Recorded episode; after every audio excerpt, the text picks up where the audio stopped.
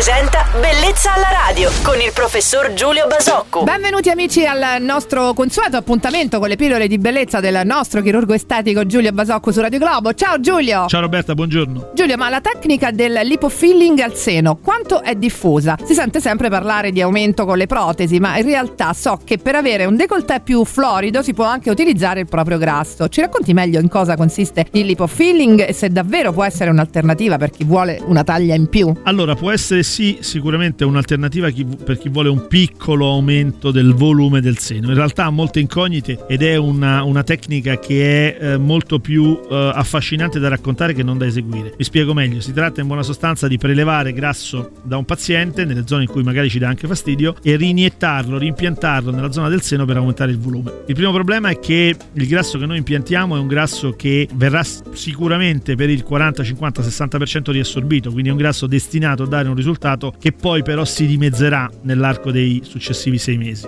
Mm, fare un lipofilling vuol dire fare una scorta importante di grasso e fare una scorta importante di grasso vuol dire fare una liposuzione importante che va fatta bene, che va fatta nella maniera giusta, che quindi può dare anche degli esiti, che eh, vuol dire un tempo operatorio molto lungo, quindi diciamo che è raccontato il lipofilling come un sistema rapido e semplice per avere mezza taglia in più. È qualcosa di molto molto più complesso che va affrontato col proprio chirurgo. Argomento molto interessante, grazie per averci spiegato più dettagliatamente questa tecnica oggi Giulio. Torneremo domani a parlare di medicina e chirurgia estetica insieme al nostro professore Giulio Basocco su Radio Globo. Buon mercoledì, ciao Giulio. Ciao Roberta e buona giornata a tutti.